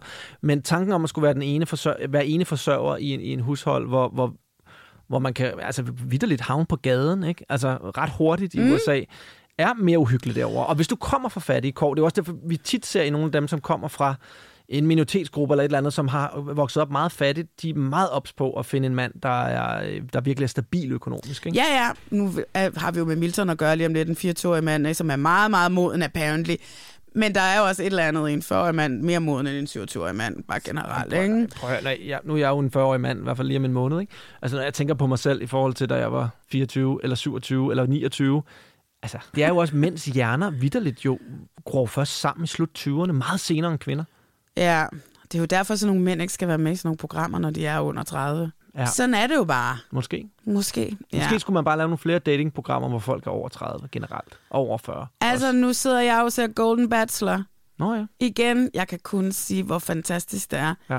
Det her, det er mennesker, de er fra 60 og op til, jeg tror, den ældste er 78. Mm. Det er jo fucking forrygende at sidde mm. og se på. Det er genialt fjernsyn. Jeg kan mærke, og måske er det bare, fordi jeg selv bliver ældre, jeg, jeg, jeg, jeg viber ikke så meget med de der start midt 20'er par længere. Jeg synes ikke, det er så interessant at se på, fordi... Mm. Og det, det er jo selvfølgelig også en del af hele Love is Blind-problemet, at mange af de her mennesker... Altså, du skal ikke bilde mig ind, du er 24 år gammel, ser skide godt ud, kommer ud af en rig familie, øh, har allerede 50.000 følgere på Instagram, og bare går og tænker, hvor er min ægte mand eller Ja, min ja, men det hustru det. henne? Det er det eneste, jeg drømmer. Jeg er bare sådan, du har alle muligheder for at finde den person ude i den virkelige verden. Du er jo med her af nogle helt andre årsager, fordi du synes, det er spændende eventyr, eller fordi du vil være kendt, eller, og, fair, Ja. og fair nok. Men jeg kan mærke, at den del af det, den fylder mere og mere i Love is Blind, og det gør, at jeg tænder mere og mere af på konceptet, fordi det, jeg godt kunne lide ved det til at starte med, det var i hvert fald, at vi købte ind på ideen om, at de var meget seriøse omkring det her. Samtidig med, at de så også var sådan lidt reality-agtige, og man Ja. fik noget sjov indblik, man ikke får i, i Gift første blik, for eksempel. Øhm, det synes jeg er ved at gå lidt af fløjten. Ja, ja, men, og det er jo det, der har været et rigtig stort problem i den amerikanske The Bachelor i rigtig mange år, fordi at så har vi en bachelor, som er 29, men de kvindelige, der, kvindelige bejler, der kommer for at skal date ham og, og få, hans, han, få hans ring til sidst, jamen, så er de 21, 22, 23 år. Ja. Og det er bare sådan et, du er jo ikke der i livet, hvor at, at du er klar til ægteskab, når Nej. du er så gammel. Nej. Og det, og det er derfor måske, jeg tror også, at hele USA er gået amok over Golden Bachelor, fordi at her ved vi, altså det, det er en bacheloren, han er en mand, som har haft, han blev gift med sin high school sweetheart, Mm. og så døde hun mm. i, i 16 af en øh, infektions. Nej, øh, nej. Ja, ja, meget pludseligt. Efter tre måneder efter, de købte deres drømmehus, og de var gået på Nej. pension. Jo, jo, helt, helt sørgeligt. Man Åh, sidder Gud. tuder hver gang, man ser det der program. Men der er de her jo også, altså det er jo nogen, som har Altså sådan en blodforgiftning, hun fik, eller hvad? et eller andet. Hun døde i hvert fald. Hun fik sådan en forgiftning, og så døde hun tre måneder. En, en, en bakterieforgiftning Og det i er de blodet. der ja. bakterier der. Shit, mand. ja, det er bare mennesker, som er et sted i livet, hvor de har været igennem nogle forskellige ting. Og ja, jeg kunne godt tænke mig nu, det har været ensomt de sidste 5-6 år, nu kunne jeg godt tænke mig en og, Mm. og hygge mig med på verandaen de sidste år i mit liv. Ej, men det giver så meget, i stedet for det der, man er 21, man er lige kommet ud af college. Man ved ikke en skid. Man ved jo ikke en skid. Man er også blank og dum på. Jamen, det er man jo lidt. Undskyld mig. Det, Ej, men det, det er ikke er- alle 21 der er Ah, det. nej, men- men man, Men, man bliver lidt klogere med men alderen. stadig, som man siger. Man lærer også at behandle folk bedre med alderen, og det er jo også det. Der, hvis du gerne, måske det er også noget af det, de godt ved. Hvis vi skal have god drama, så er vi nødt til at have nogle midt 20 mennesker med, som kan opføre sig som pattebørn. Altså, Ja, ja, men vi får da stadigvæk drama i The Golden Bachelor. Ja. Fordi Nå, ja, der men, er folk, der... men det er fordi, der er folk begyndt at blive crazy igen. Ja, præcis. Der er de så meget dem selv, at de er sådan, jeg vil skide på, hvad... Præcis, ja. Men altså, Izzy og Stacy, forfærdeligt par. Forfærdeligt par. Forfærdeligt par, som jeg, jeg, jeg havde lyst til at spole hen over, hver gang de var der. Men Jeg, jeg kunne, det var, jeg, åh, det program, det kan bare nogle gange blive den værste gang folkeskolemobberi. Jeg Ja. kan slet ikke holde ud og kigge på det. det var, Ej. jeg er allergisk over for den slags. Og de to, de, øhm, ja, det var ikke kønt at se på. Nej, det var det Og så, altså, hvor vildt er det, ikke? Først så angriber du mennesker til en fest. Igen mennesker, som ikke engang har fortjent det. Og, Ja. Ud af det blå. Og altså Stacys attitude over for Johnny, som om hun er niveau over hende. Som om, at hun kigger ned på en en, en, en, altså en, Ja, en ja. bonde, ikke? Altså, og jeg er en prinsesse nærmest. Ikke? Jeg, jeg vil ikke engang værdige dig et blik nærmest, den der attitude. Ikke? Og så Izzy, der bare sådan er super aggressiv, og vi taler altså om en mand med rimelig store bøffer, og han er skaldet og tatoveringer. Og Det er jo helt han, så, Man kan også se, absurd. at Chris synes, det er vildt ubehageligt, fordi Chris har lyst til at forsvare ham. Der sidder Ja. den her store mand ved siden af ham, og sådan er helt vildt aggressiv og fuld. Det er så ubehageligt. Så ubehageligt. Men det, når jeg, der var jeg vil hen, det var, jeg tror, at, at, hvor vi kom fra, det var det med Izzy måske rent faktisk havde ret meget mere lyst til hende, da han så hende, Ja. og også var mere tryg ved hende. Ja. Vi finder jo ud af til reunion, at de rent faktisk har prøvet at date efterfølgende, og har kysset, and had no sexual relations with that woman, Miss Johnny. Men hvad hedder det? Men de har også begge to en, en aktie i, gerne vil have, at det er sådan, historien går, vil jeg sige. Ikke for at skabe rygter.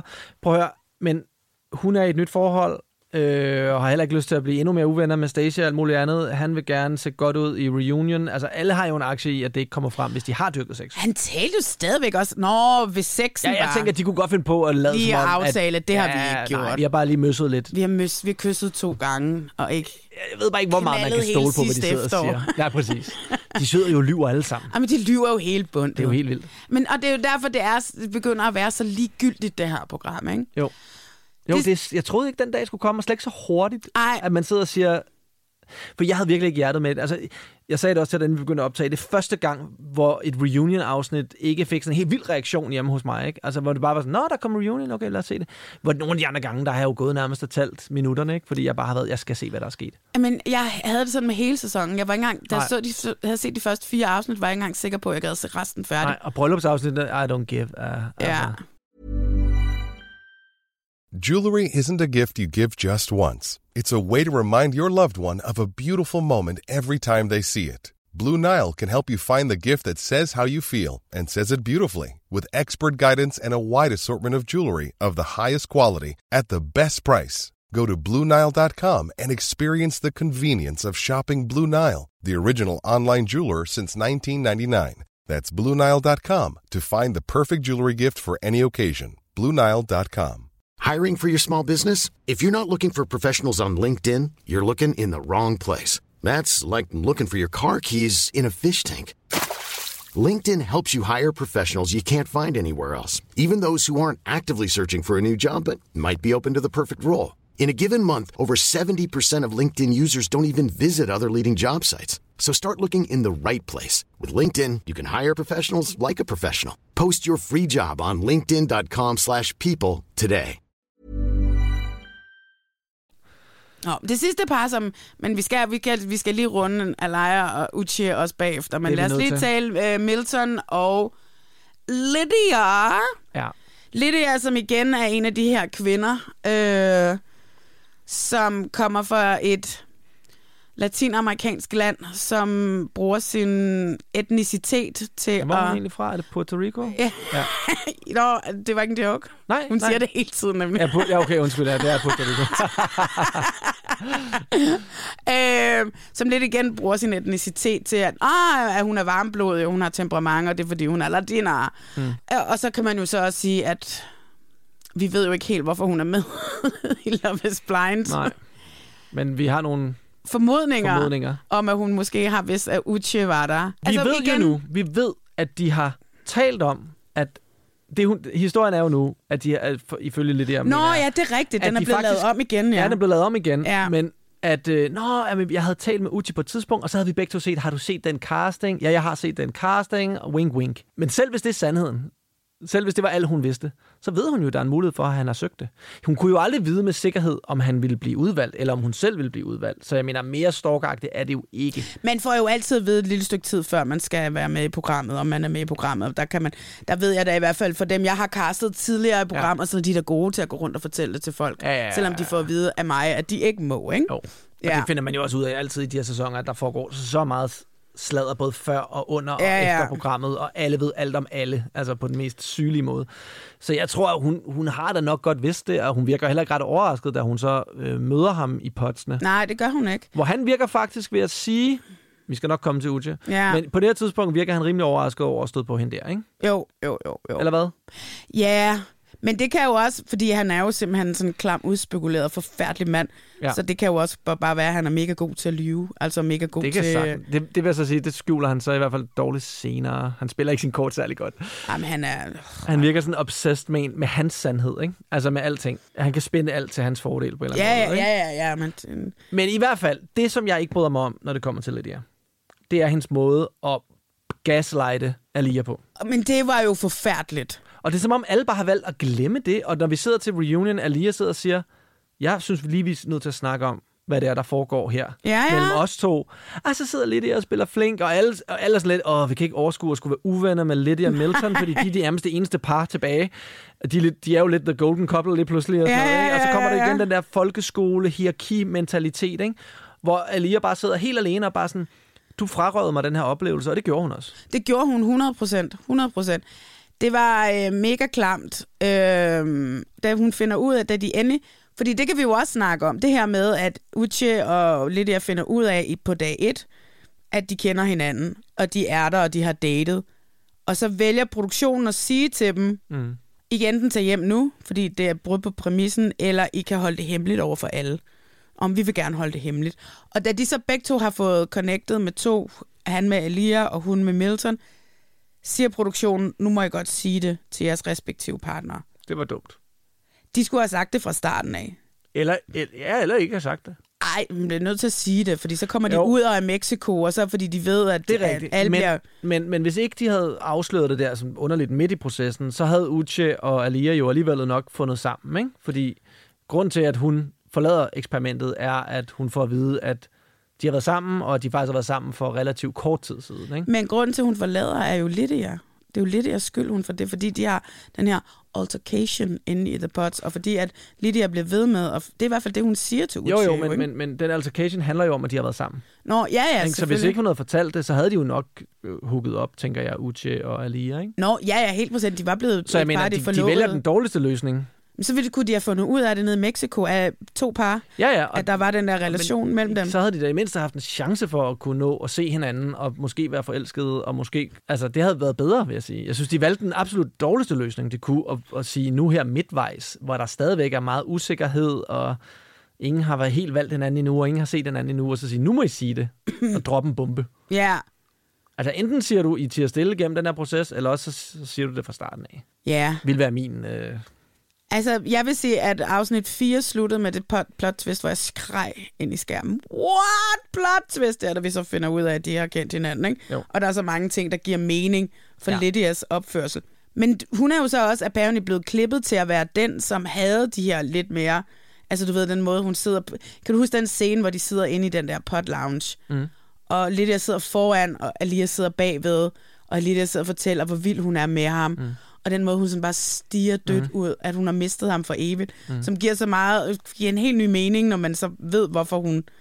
Altså, Altså, der, er, der er ikke nogen tvivl om, hun stadig er vild med Uche på det tidspunkt. 100%. hun, altså, og det, det, hun prøver at påstå nu med, at det var hun overhovedet ikke, og han er bare en scumbag. Look at me, er I'm a married, dat, happy og jeg, woman. Og jeg er Ja, så ja. happy nu. Og, ja, ja, og du finder jo også Milton efter, du har været vild med to andre i potsen. Præcis, ikke? ja. Igen, ligesom Johnny gør, og ikke et ondt ord om det. Nej, nej. Men, men du skal ikke komme og være heldig bagefter. Du Nej. er 100% gaslighter Alia. ja, Øh, og da du så finder ud af, at nu må du godt sige det, så går hun overboard og oversharer Ja, ja. og bliver overinvolveret i, i deres relation og sidder og prøver sådan lidt at skræmme hende væk og sidder og sige, he has OCD. ja, Øh, ja, ja, jeg kender alle hans venner. Ja. Du skal bare vide sådan og sådan og sådan. dat og bla bla, ikke? Ja, ja, men 100% gaslighter, 100%. Og 100% klart en, der vidste, at hun ville have ham til at starte med. Ja. Jeg kan se alt det værste i mig også, du ved, nærmest i lidt af nogle gange, ikke? Jo, jo. Øhm, Og på den anden side, øh, jeg køber også, at hende og Milton er, er vilde med hinanden, og har trods alt har været sammen i mere end et år nu, ikke? Øhm, så der må være et eller andet der, blevet riggift, og du ved, og det hele, Præcis, eller hvad man siger, ja. Igen, som vi sagde tidligere, to ting kan godt være rigtige, men, Præcis, men, ja. men den opførsel over for Alia, og det at frarøve hende muligheden for det eksperiment, måske fik hun hende også til at dodge en bullet, men øhm, Oh. Yeah. det, det, det havde været federe, hvis hun selv havde fået lov at opleve det, synes jeg. Øh, Det, det var bare tavligt. Altså, det var bare... Og det gjorde, at man aldrig rigtig gad involvere sig i Lydia og Miltons forhold. Altså, sådan havde jeg det i hvert fald. Jamen, det havde jeg også, 100%. Ja. Jeg var sådan lidt tilbageholden med Lydia hele ja. vejen igennem efter det.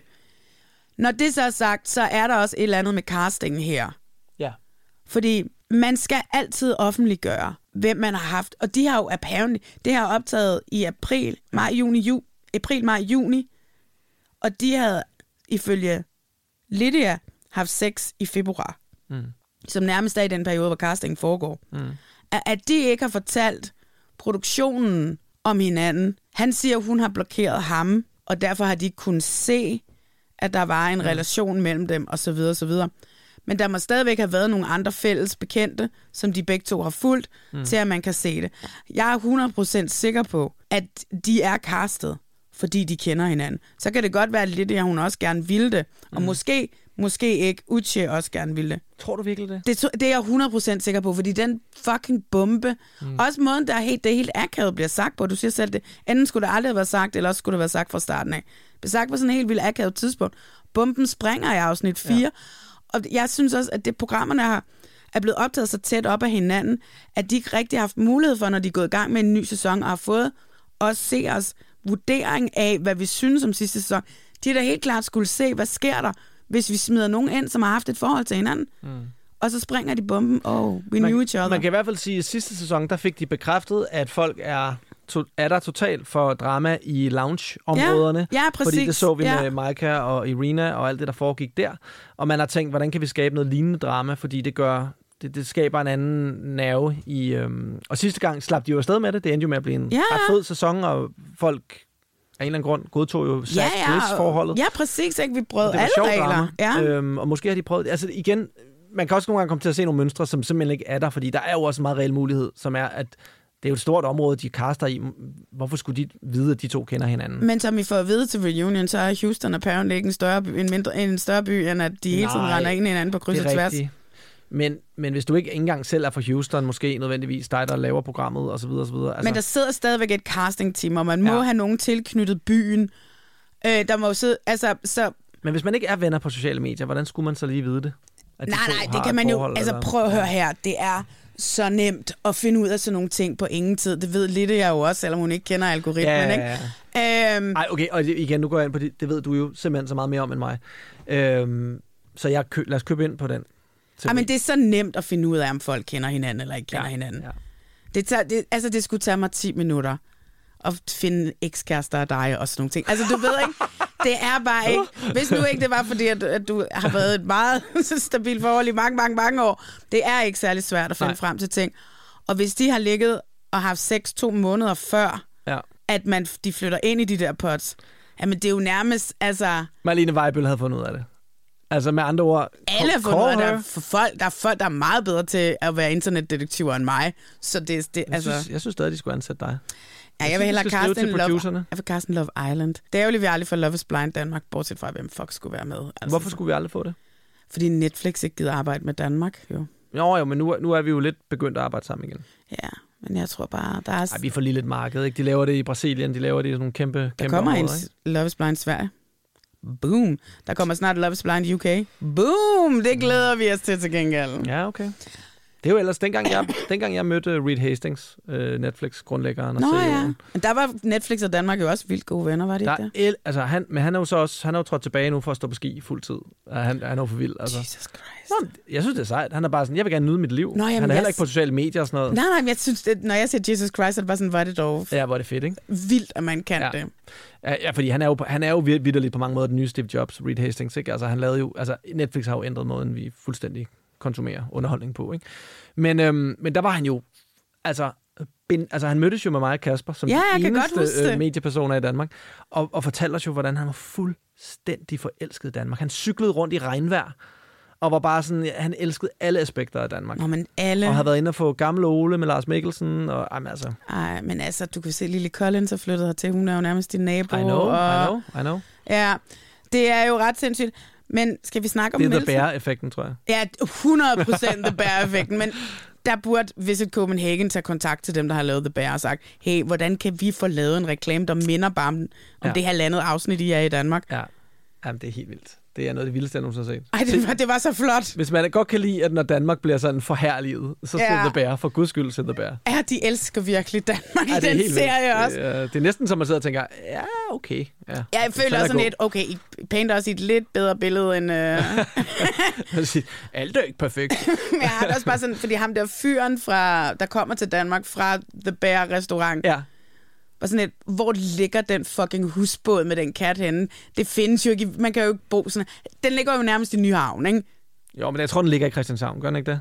Jo. Garanteret. Jo, jo. For han er ude omkring Holmen, der Ja, cykler ja, rundt ja, derude. ja, ja. Der er jo sådan nogle husbåde. Jeg kender ja, folk, der bor på det, nogle. ja, ja, men det er jo bare for langt ude, altså normalt, Du kan ikke? godt ligge Han i Christianshavn. Nå, Lige, øh, ja. Næsten i centrum. Ja, det er selvfølgelig rigtigt. Men det var bare så vildt, synes jeg. Jeg, jeg, jeg måske bare var død misundelig over, at jeg ikke havde en husbåd. Nej, men det var da også totalt overdreven. Øh, det, det var jo som om, de var betalt af, af Visit Copenhagen, eller Wonderful Copenhagen, undskyld. Mil- Milton og Lydia. Ja. Overraskende. Ja. Meget overraskende, ikke? Øhm, men på en måde en perfekt storm, ikke? Ja. Hun er bare, hun vil virkelig gerne giftes. Ja, ja. Er, er mit indtryk, ikke? Jo, I den jo. måde, hun skifter fra Uche til Izzy til Milton.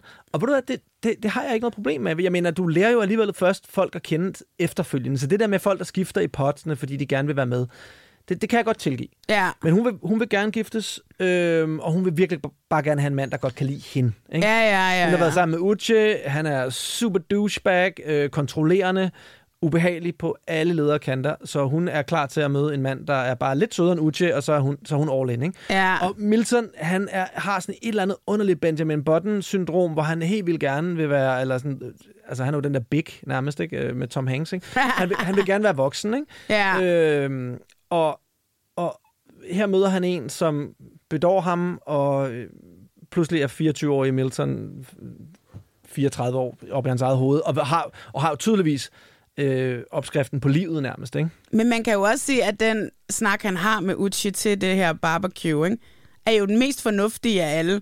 Bortset fra, at han også kan finde ud af at tale Uchi ihjel ved at begynde at sidde og sætte deres, alle mennesker op i en ligning. Du er X, jeg er Y, hun er Z, og så begynder Uchi Men bare på anden, sin anden telefon. eller tredje gang, han begynder at snakke om den der We're on different planes med ja. ja. andre mennesker i serien, der er også lidt, okay, det er noget, du har hørt. Du er 24 år gammel, du har hørt den Jamen, her jeg- nej, jeg tror filos- bare, det livsfilosofi. Jeg tror kun, det er sådan den eneste måde, han selv kan tænke på, fordi det er sådan, han, det er sådan tænker, han selv er. Ja, ja, ja, han er videnskabsmand. Ja, præcis. Øhm, Bare lige for at sætte alle videnskabspersoner ja, i men- alle mænd, alle, alle Stacy'er. Det er det, vi gør her. alle JP's.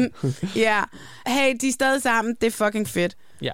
Jeg tror, jeg tror faktisk okay meget på deres kærlighed. Enig. Jeg, det- den virker Nå, egentlig okay ja, ja. på mig. Nej, nej, Altså, jeg synes, det, det, det virker, det er utrolig sødt. Det er bare ærgerligt, man når aldrig rigtig at få lov at, at, at forælde sig i det par, fordi man, man er så tjekket ud over hele den der Uche-situation. Ja. Ikke?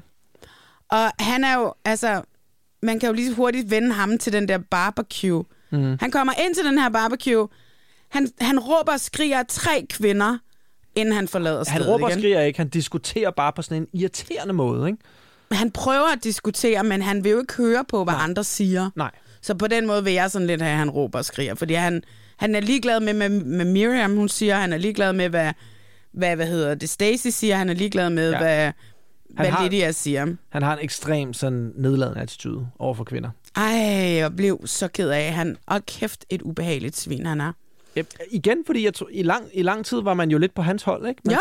tænkte, Ej, hun sidder og, og, og, for, og udleverer ham øh, til den person, han skal date, og man tænkte, det er helt galt. Og da man så mødte ham, så man var sådan lidt, okay. Ej, man vidste godt lidt, da han sagde, Shit. oh, so you're a recent cheater. Ja. Der vidste man Ja, godt, ja, at ja. åh, der kom det første meget, meget røde flag op, ikke? Absolut. Oh, Absolut. you're a recent cheater. Og hans, sådan, det der med at ikke at kunne let things go Ja. generelt. Ikke? Ja. Og, og det er jo også omkring Lydia. Og det der med, at han er fuldstændig obsessed over nogle mennesker, som siger, at hun har set nogle stories.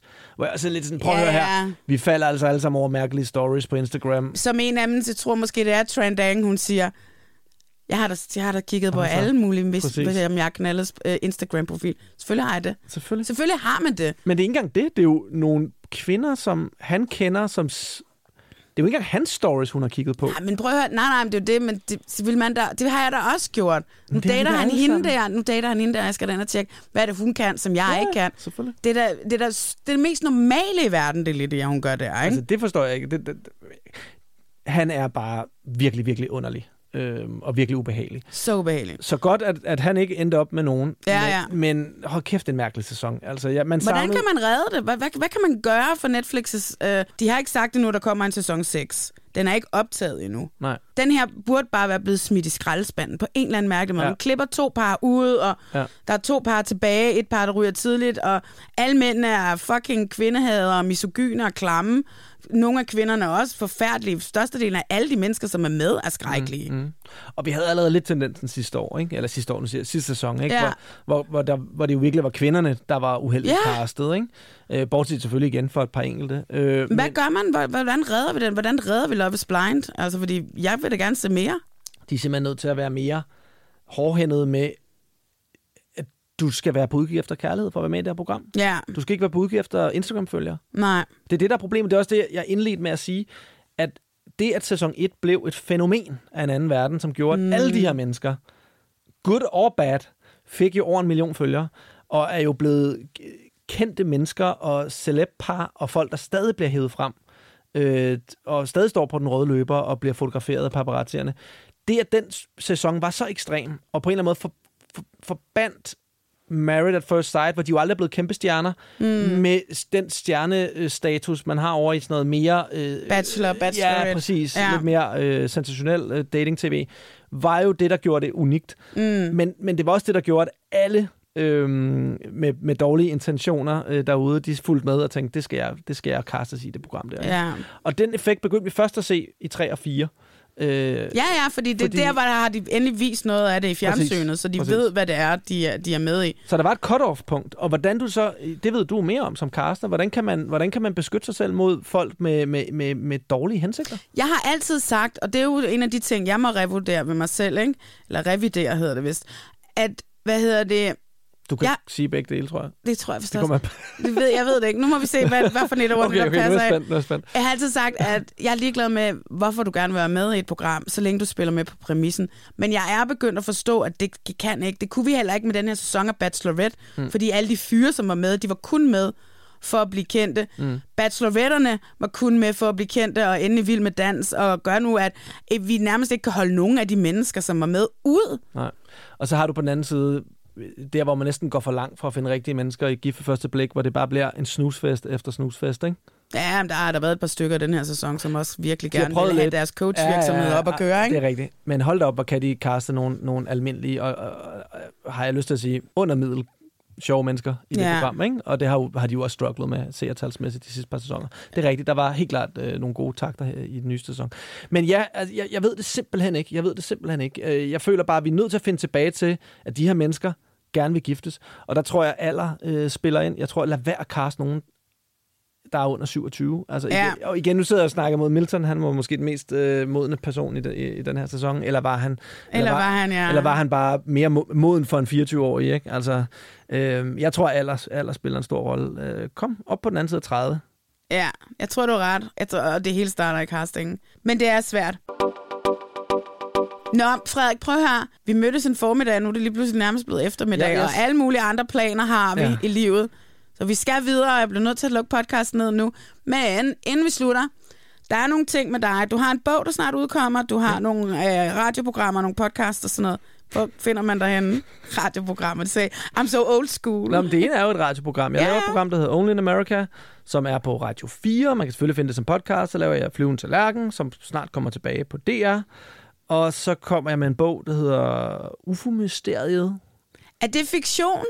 Nej, det er en bog, hvor jeg går lidt bag om mit arbejde med podcasten, men det er i høj grad en bog om at miste sin far og genoptage hans interesse, som var UFO'er i min fars tilfælde. Så det er en meget personlig bog, faktisk. Den udkommer her den 30. Jeg kommer til receptionen, for jeg har fået en invitation. Selvfølgelig har du det.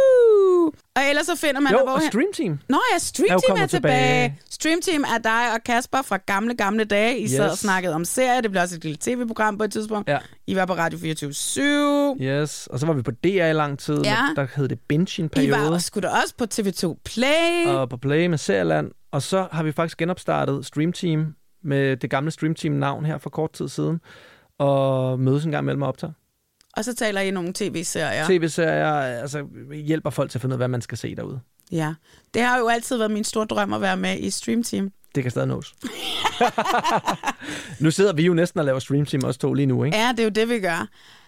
Mig finder man alle de steder, man plejer at gøre. Reality Check Podcast inde på Instagram. Gå ind og rate, og det kan I også gøre med Frederiks podcast alle steder, fordi det er noget med algoritmen inde Men i jeg tror slet ikke, folk ved, hvor meget det hjælper programmerne, at man går ind og, og rater. Og, altså, det betyder jo så meget, fordi den der Apple-liste, den er overhovedet ikke baseret på, hvem der har flest downloads. Den er jo baseret på, hvordan man trender mest. Og en af delene er jo for eksempel at gå ind og, og rate Marlenes podcast. Hey, og Frederiks podcast, I hørte Frederik sige det, så I bliver nødt til at gå ind og rate. Skriv en lille kommentar, også hvis den er kritisk, men man kan kun give fem stjerner. Man kan godt skrive, hey, hun ranter for meget i en verden. Man kan skrive verdens dårligste femstjerners program. Præcis, gør det. Chef's kiss. Frederik, øh, hvis nu der kommer en sæson 6, skal vi så ses i din sofa igen i dit lille studie. Perfekte studie nede i din kælder. Ja, det skal vi, og jeg er helt sikker på, at der kommer en sæson mere. Ja, altså, når du har en cash cow, så, så giver du ikke slip på den. Ikke nu om dagen. Nej, det er rigtigt. Men måske uden... Æ, den ellers så artige Vanessa Lachey. Jeg gider ikke snakke om hende, men hun var meget artig den her Mm. sæson. Jamen, hun var næsten ikke til stede, vel? I The Reunion, yes. Men Frederik, prøv at. God dag. Tak fordi, at du ville være med. tak fordi jeg måtte. Det er altid en fornøjelse. Vi ses.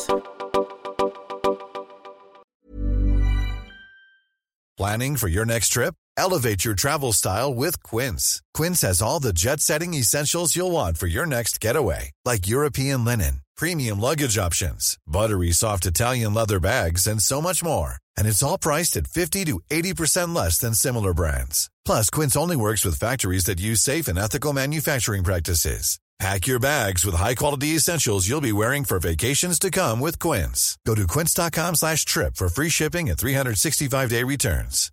Hi, I'm Daniel, founder of Pretty Litter. Cats and cat owners deserve better than any old fashioned litter. That's why I teamed up with scientists and veterinarians to create Pretty Litter. Its innovative crystal formula has superior odor control and weighs up to 80% less than clay litter. Pretty Litter even monitors health by changing colors to help detect early signs of potential illness. It's the world's smartest kitty litter. Go to prettylitter.com and use code ACAST for 20% off your first order and a free cat toy. Terms and conditions apply. See site for details.